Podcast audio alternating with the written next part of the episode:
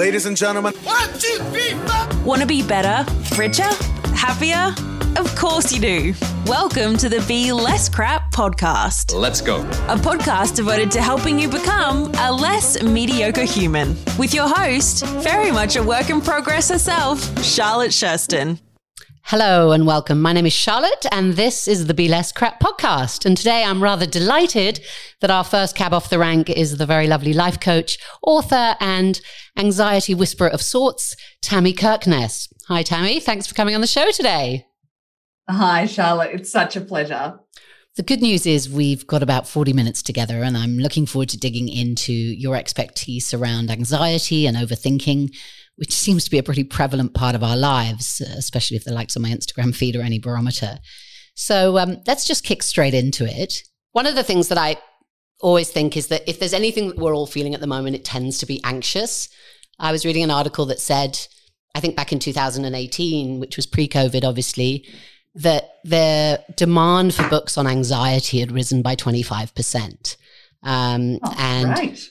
yeah, and you've obviously brought out a book this year, which was really superb timing. Uh, which, for those of you that don't know, it's called the Panic Button Book, and it's a, a wonderful sort of choose your own adventure, step by step guide to neutralizing worry, overthinking, and anxiety. And it's also gone into the bestseller list. So well done for that. Um, oh hurrah, hurrah. but what it does show is that obviously the demand for these sort of books is not dissipating. So I guess my question is do you think this surge and in interest reflects a genuine spike in anxiety, or do you think just more people are aware of it and comfortable talking about it? I think a little bit of both. So, on one hand, everybody is becoming a little bit more au fait with talking about all things related to mental health. But the best data that we've got as far as how this crazy 2020 year has impacted mental health and well-being is to look back at the data from the H1N1 time and we know that back then anxiety rose by about 33%. So about a third extra people had anxiety then. Uh, and so it's pretty likely that that's what's going to have happened throughout COVID.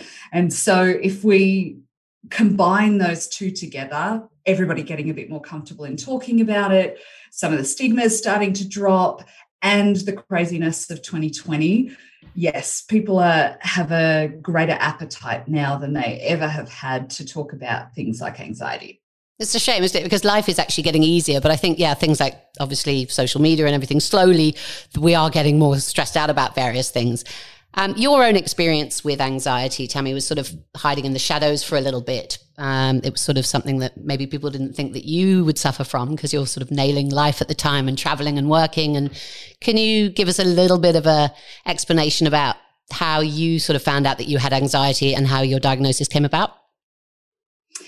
Yeah, I essentially had to come out as an anxious person, which is something I never anticipated. Uh, I, in hindsight and in reflection, I was very, very, very good at masking and looking like I just had absolutely everything together. And from an external perspective, I can now look back and go, oh, well, that makes sense that nobody really got it. And, you know, I had to really impress upon my family and and some of my friends. No no no really. I am i am struggling. I, I, know that i can explain this very articulately. However i'm still struggling. This this whole knots in my tummy thing and struggling to breathe and overthinking and ruminating. It's this is real you know? It, it might not look like it but it is you know yeah. So, I mean, just to, so can you explain what is the difference between, I know it's not the right word, but regular anxiety, high functioning anxiety, which I think is what your diagnosis was closer to, and then just the standard 3 a.m. head noise that probably a lot of us are really familiar with? Yeah. Uh, anxiety is a normal human functioning response you know it's there to keep us safe and, and keep us out of danger the the traditional diagnosis of anxiety which is referred to as a generalized anxiety disorder that is when the anxiety and the worry is so pervasive that it prevents you from having uh, being able to do regular things in your day. So it might prevent you from going to the supermarket. It might prevent you from uh, maintaining a relationship or uh, from being able to get up in the morning and go to work. Whereas the high functioning anxiety equivalent, you can still do all of those things. However, you've still got all of the other underlying symptoms of excessive worry more than more than the average person everyone's going to worry but this is the excessive kind this is where you know you are tired but wired this is where you're an excessive list maker. Uh, you know, you have a diary that is scheduled to the hilt. Uh, and on the outside, you look completely calm and like you've just got everything together. So the contrast between the two is that in, in generalized anxiety, we can really see if somebody has that level of, of struggle or lack of coping. Whereas in the second kind, it's very hard to deduce from the outside. Yeah, that, that I mean, I have to say, when I was listening to some of the podcasts that you were talking on and reading some of the stuff in the book, certainly some of the side effects and symptoms resonated with me. I'm quite a sort of go high, you know, sort of power person and like to think I've got it all together. And most of my friends would probably think I do, but one of the observations I've had certainly this year, kind of emotionally, the wheels have fallen off a little bit a couple of times. And I don't know if this is something that you recognize. You seem to have touched on it before, so maybe. I found that people tend to judge you as one type of person. So, you know, they might say, oh, Charlotte doesn't take herself too seriously. She likes a laugh, a couple of glasses of wine. Nobody sees you cry. They would be um, that sort of thing. And so I found from experience this year when I, I, have had a little bit of vulnerability and I've maybe admitted to someone, oh, you know, I have actually been a bit freaked out about that, or I'm a little scared to start doing this. I found that some people are really uncomfortable with that. They they're like, oh, oh, uh, not no, no, no, not Charlotte. No, what? And they don't know how to deal with that. Did you find that as the similar experience you were saying with your family and stuff? Oh, particularly with work colleagues and and friends and people who were a slightly further distance away where you know they were used to me being able to just sort out a situation or uh, confidently talk about something or or be fine you know tammy's fine tammy's great. And then you know when you start to peel back the layers and say oh you know, actually, I didn't really fall asleep for hours last night because I was worried about this and I was worried about that. And, you know, it was all, all really overwhelming. And actually, everything feels crap right now. I'm nervous and worried, and I don't even know where to start. The people who had seen me in a certain way, it's like they it jolted them somehow like oh no no no but but you always know how to do this or you always can function in this certain way. And having all of a sudden having a personality with a couple of extra dimensions can be quite confronting for the people around you. And i'm, I'm sure other people have had that experience too yeah i think it just puts people slightly out of their um, comfort zone so i mean i think the thing that we can probably agree on, even if you haven't had an actual diagnosis of anxiety, there are a lot of people out there who are worrying. They're worrying about things that might happen, things that have already happened, things that they have absolutely no control over. So, in your experience, when you've been working with your life coach clients um, or the corporate wellness stuff, what are the easiest, best things you found that can have the biggest impact in terms of improving that aspect of their life? it's going to be slightly different for everybody, but learning to breathe deeply and regularly is one of the easiest things and it gets talked about all the time on these kind of channels so i i tend to try and not to talk too much about it because people are aware of this you know we know we should drink more water and and uh, breathe deeply and meditate and do all of these sort of things but yes, that's still really vital. One of the ones that's not as frequently spoken about is uh, the link with the the vagus nerve. So I'm not sure if you've heard about it, but basically it's the body's biggest cranial nerve that goes up from up in our head, in our brain, all the way down to our stomach. Uh, and essentially it transmits information up and down.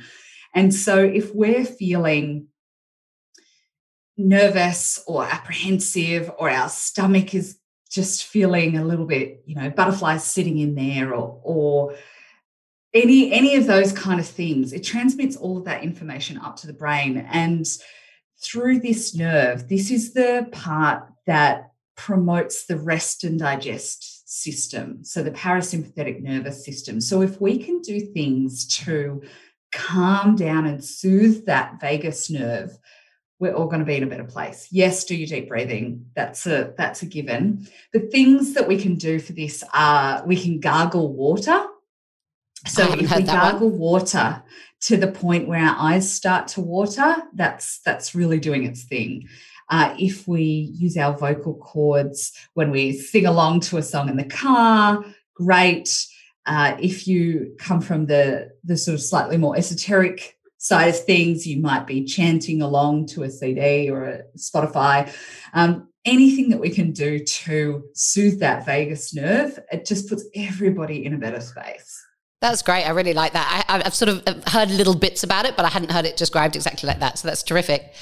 Um, I wanted to talk about um, one thing I liked about the book as well is that it's not just for people who themselves might be suffering with anxiety. It's it's a really useful toolkit for anyone who might have someone in their life who's suffering. It might be a child or a partner or a friend. Um, and I know from experience if you haven't felt what they're feeling uh, or that's not how you respond to things, it can seem like, whoa, this is weird. What do I do with this? And, and you might try and fix and help. And in fact, you're just being more annoying. What would you say? I guess two questions. One, what should you look out for with people who are in your life that might be suffering and maybe staying silent about it? And second would be, how can you, are there any universal things that are really helpful without being annoying? uh, to to sort of keep your eyes open on on your people that that make up your world. It's it's really any changes or shifts in behavior because the indications for me are going to be slightly different to the indications for somebody else. Uh, so, any shifts in the normal behavior that you see of somebody generally is a good place to start. But the more common general things uh, if people are really snappy, uh, particularly more snappy than a previous time, if they're leaving thing, a lot of things to the last minute and procrastinating, if they're a bit of a perfectionist, is a major indication because the undercurrent of anxiety is essentially feeling like you're out of control. Uh, and so, how do we control things? Uh, we become a perfectionist. Uh, those are some of the things that you can look out for. And as far as some of the things you can do to help, first and foremost, ask, how, how are you doing? And then when they say, yeah, good, you say, no, no, no. How, how are you really doing? You know, you've had a lot on at work, or, you know, I know you had a big school assignment if it's a kid, or, you know, I, have noticed you haven't been hanging out with your best girlfriend as much as normal. You know, how are things? You know, are you sleeping well at night?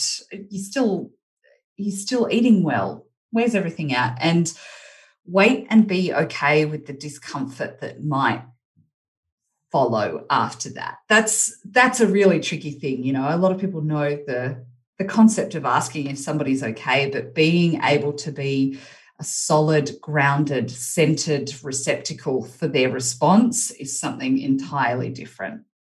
You know, we don't need to be their psychologist or their counselor or their coach, but being a safe place, a judgment free space is vital for anybody to open up to you, whether they're your best friend, your your wife, your husband, somebody just started dating, you know, somebody you go to uni with, doesn't matter as long as they can feel the energy that you truly care and that you are actually listening and that you're non-judgmental it makes all the difference Yeah, I think that makes sense. I think that's a real gift to be able to do that. And it's probably harder than it sounds.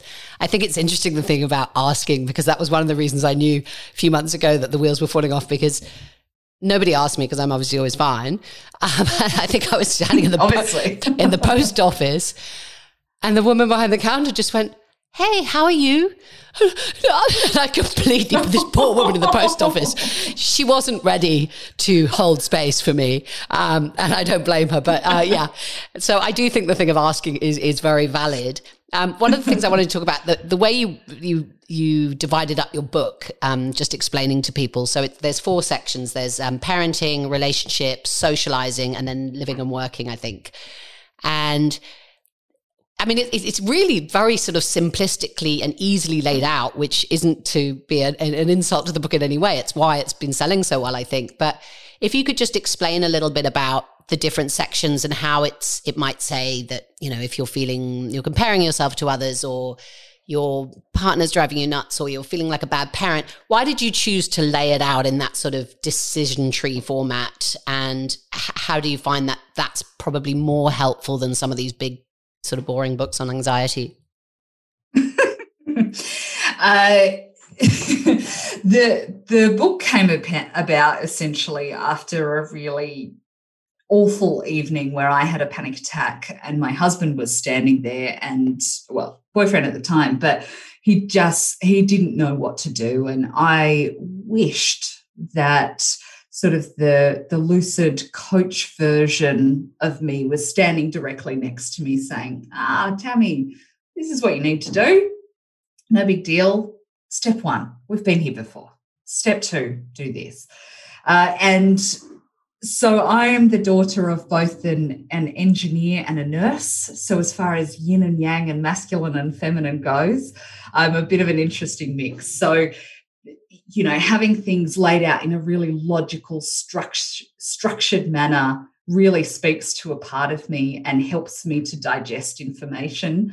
And then having things that have care and compassion woven into them is also really important to me. So, uh, being able to help people in the midst of a moment of worry or comparison or perfectionism or panic for me really needed to have both of those elements. And this book initially I wrote for myself. I I wrote it sitting on the couch and it was in a pink pen in a notebook from Kmart that said things like, uh, you know, Tammy, are you worrying about the future again? Yes, do these things. No, go to the next question. And so converting that into a book after I'd been using it for a year and it it neutralized my anxiety every time. Uh, it, it seemed really clear that if it was working for me and it was certainly working for some of my clients, uh, maybe this would work for other people as well. So, essentially, in the book, on the left hand side of the page is a question, a really simple question like, Are you feeling attached to an outcome? And then on the right hand side, it says, No, turn the page, yes, do these things. Um, and as, as an example, I'll, I'll have a look at that one, which is literally step one identify what it is. Step two, read this aloud or in your head if people are around. I now release all attachment to the outcome of this event. No matter what happens today, I will still be okay. I cut all cords of attachment to this event happening in a certain way. Inhale deeply and exhale all tension. You know it's it is simplistic and it's it's easy but those those much thicker books on anxiety which are a treasure trove of information on their own are wonderful when you're feeling okay but if you're in the midst of a moment of can't breathe heart pounding sweaty palms 70,000 words just isn't going to cut it. So uh, that's where it came from. And then the four sections naturally unfolded themselves because they're the areas that we get worked up or uptight or nervous or antsy or we overthink or overanalyze you know as a parent as in a in a relationship. I think everybody's probably wondered if the other person likes them or if they should be in that relationship or if it's still helping them. Uh, so that's how the four sections came about as well. Okay, well, I think that's brilliant. I think the combination of breathing and also, even though it might sound simple, some of the phrases, I remember reading that your brain believes what you tell it the most. So, obviously, mm. if you were, we're just sitting there saying hateful things to ourselves, then we're going to be feeling a lot worse. So, I think just having those positive affirmations is a really nice way of just getting used to having the rhythm of that as a meditation. Um, now, let's talk about parenting um, which is a section in the book. And it's also something that a new stage, I believe you are seven and a half months pregnant. Is that right? Ah, indeid. Yes. Indeed. Congratulations. Time for waddling. Been there, done that, got the waddle to prove it. Um, so I don't want to freak you out, um, but I'm probably going to freak you out. I don't think I had a anxious bone in my body before I had children. Um, and that was 21 years ago. And you basically worry about everything for the rest of your life. I remember coming home from the hospital, walking down these rather steep steps to our apartment with my daughter and thinking I'm obviously going to drop her on her head. I now have uh, teenagers and older children and I wake up worrying, where are they? When are they coming home? And what the hell are they doing? Um, so, how are you, bearing in mind you've kind of got this history of obviously high functioning anxiety and wanting to control things. And parenting is obviously one of those things that it's like, wow, it is out of your control, but you do your best. How are you sort of planning to prepare for that, or, or what are your thoughts around that?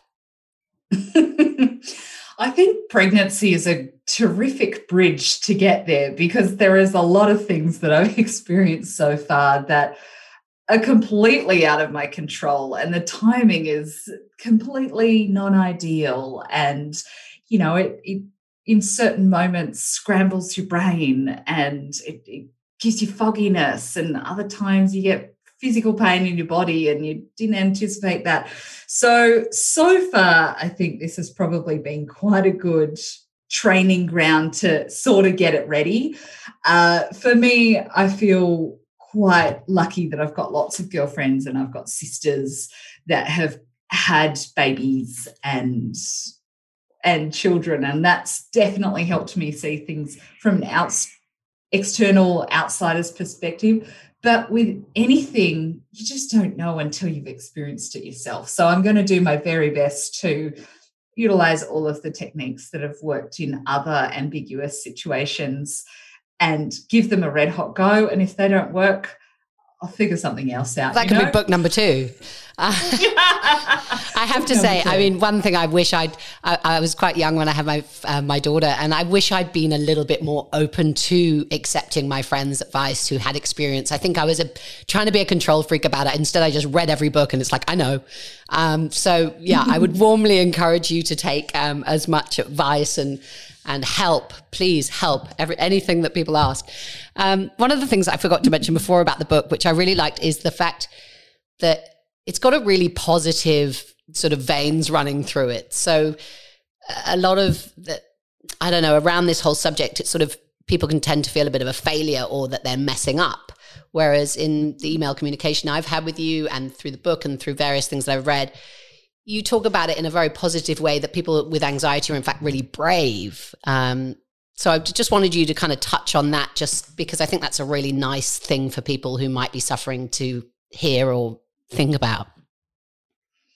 Uh, I think people with anxiety are some of the bravest humans on the planet. You know, everybody's, let's say everybody walks into the same room but the people who have anxiety feel like there's a gunman in that room, and somehow they manage to keep going and, and they manage to cope. Or if they don't cope, they reach out for help or they ask their friends or whatever it is. You know, there is such an incredible learning process for people who have anxiety to continue to uncover what makes them feel safe and what make, doesn't make them feel safe. And it takes great courage to reflect like that on yourself and figure out how you're going to cope and, and how you're not only going to cope, but how you're going to thrive and how you're going to use what a lot of other people would see as a weakness, but use it to be able to impact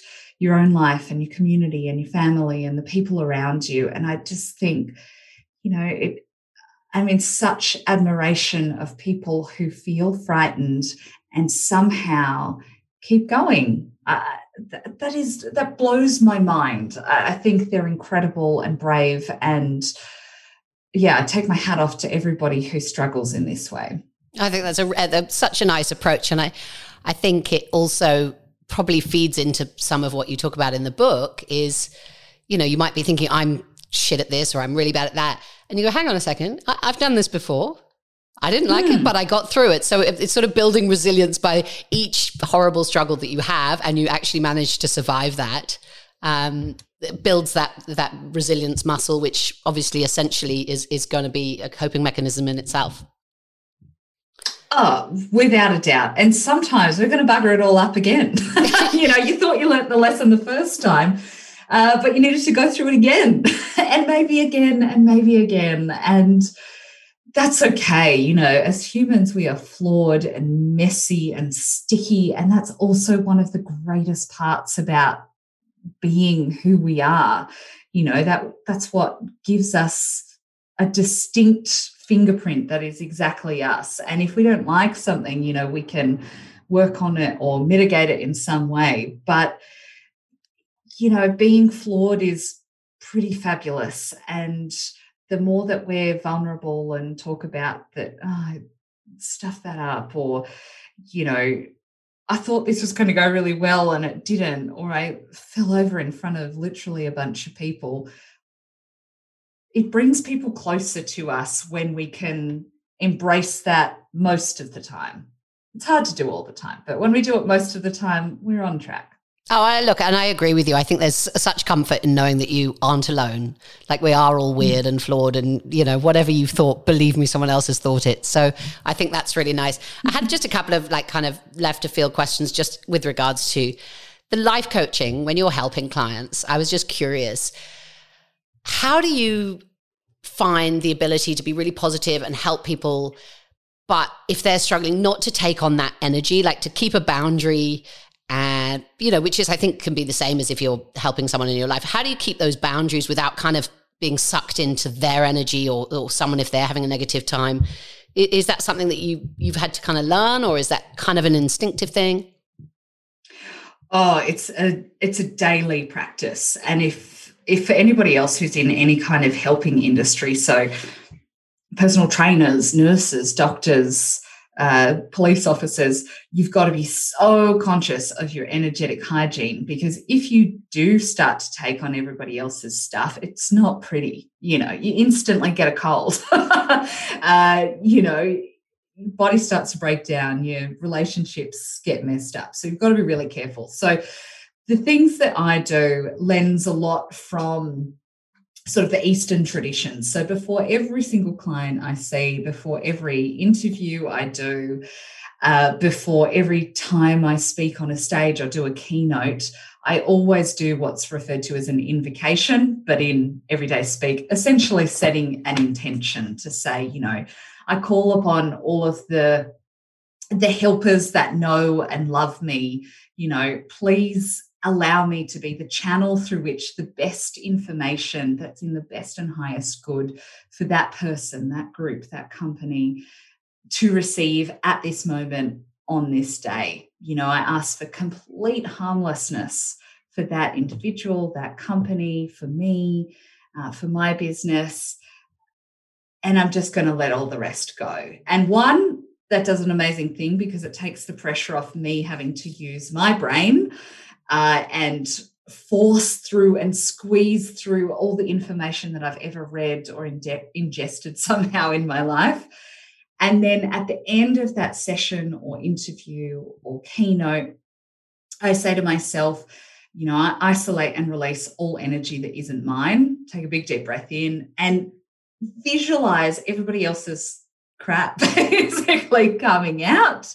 And then I visualize any pocket of myself that I may have accidentally left behind coming back. So I say, I call back my energy from all people, places, times, events, situations, scenarios back to me now. And then I breathe all that back in. So these things take time. They absolutely take time, but it means that I am more energized than when I started. Uh, it means that I don't take on other people's stuff and I can be centered and grounded for that individual or for that group, which is really important for them to feel seen and heard and valued and nurtured in the way that they need on that day. Uh, so I recommend that for people who are in any sort of similar field or they've got a big meeting going on coming up or you know they've got to do a presentation for uni or a big conversation with their partner to set an intention beforehand you know this is the outcome that i'm hoping for this or something better would be great. Uh, and then afterwards, releasing other people's energy and calling your own back. It, it's worked for me for years. I like the sort of ceremony of it because it, it sort of has a hmm. beginning and an end, and therefore you're moving, you know, moving on as yourself without all their stuff, which I think is great. Um, I know that you. One of the things you talked about in one of the podcasts I listened to was that you are an energy healer, which I don't mm. really, I kind of, I used to think that stuff was kooky. Now I'm really into it, but I don't really understand mm. what exactly that means or what that would look like if I was going to go to someone for an energy healing session. Is that something you specifically do, or it's just something that's kind of interwoven with the other work that you do, being a life coach, etc.?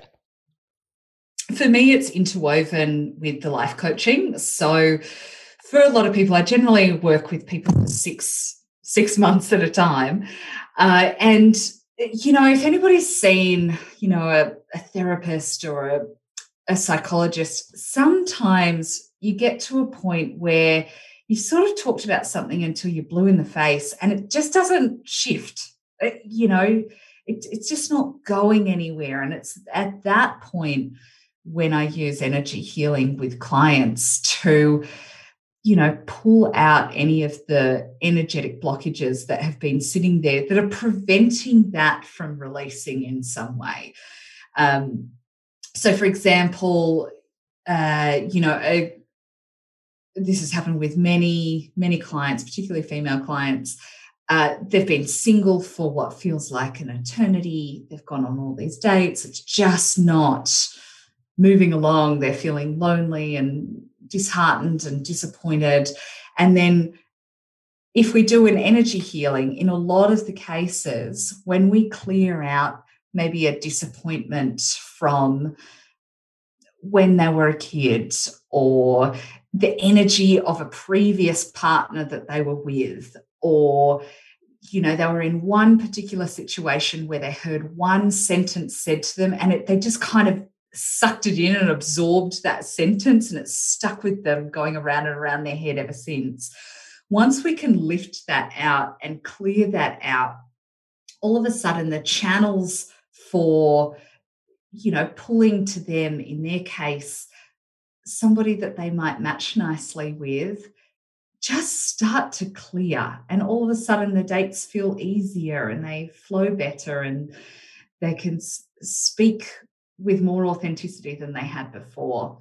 As far as how that actually happens, there are so many different styles and modalities out there, but the style that that I do is one where they repeat things out loud and then breathe out the energy while I'm sitting on the other side and consciously facilitating that process so it happens a little faster and uh, it's it's often an intense process. You know, you, you don't come and get an energy healing. Uh, so you walk out feeling like you just did a lovely meditation. Often there's lots of tears and things that you didn't realize. And it's it takes great courage to show up to do something like that for sure. Yeah, I think a lot of this stuff where you're doing the work is like, oh, there's that sort of little bit of a hill you've got to climb. At the end, you do feel a lot oh, better yeah. and you're ready to take off. But it's, yeah, some of the yucky, icky stuff before it's like, oh, I definitely have some reservations about some of it. Um, okay, lastly, because it's 2021, or it will be by the time we air this podcast, um, I saw on LinkedIn that you were hosting a workshop where you were doing like holistic goal setting session, which I thought sounded rather fabulous. Um, so I don't know, obviously, we don't have time for a whole workshop, but if you were mm-hmm. going to offer some advice or suggestions for people going into 2021, wanting to start the year with maybe some holistic goals to live their life more authentically or closer to their values, where would be a place to start? What would you suggest um, they might they might do? The place to start absolutely is with the core values. So, what's important to you? So many people set goals or set New Year's resolutions that sound about right. You know, they say things like, Oh, I want to lose 10 kilos because lots of other people are doing it, or they want to make partner at their law firm because that's the next logical step.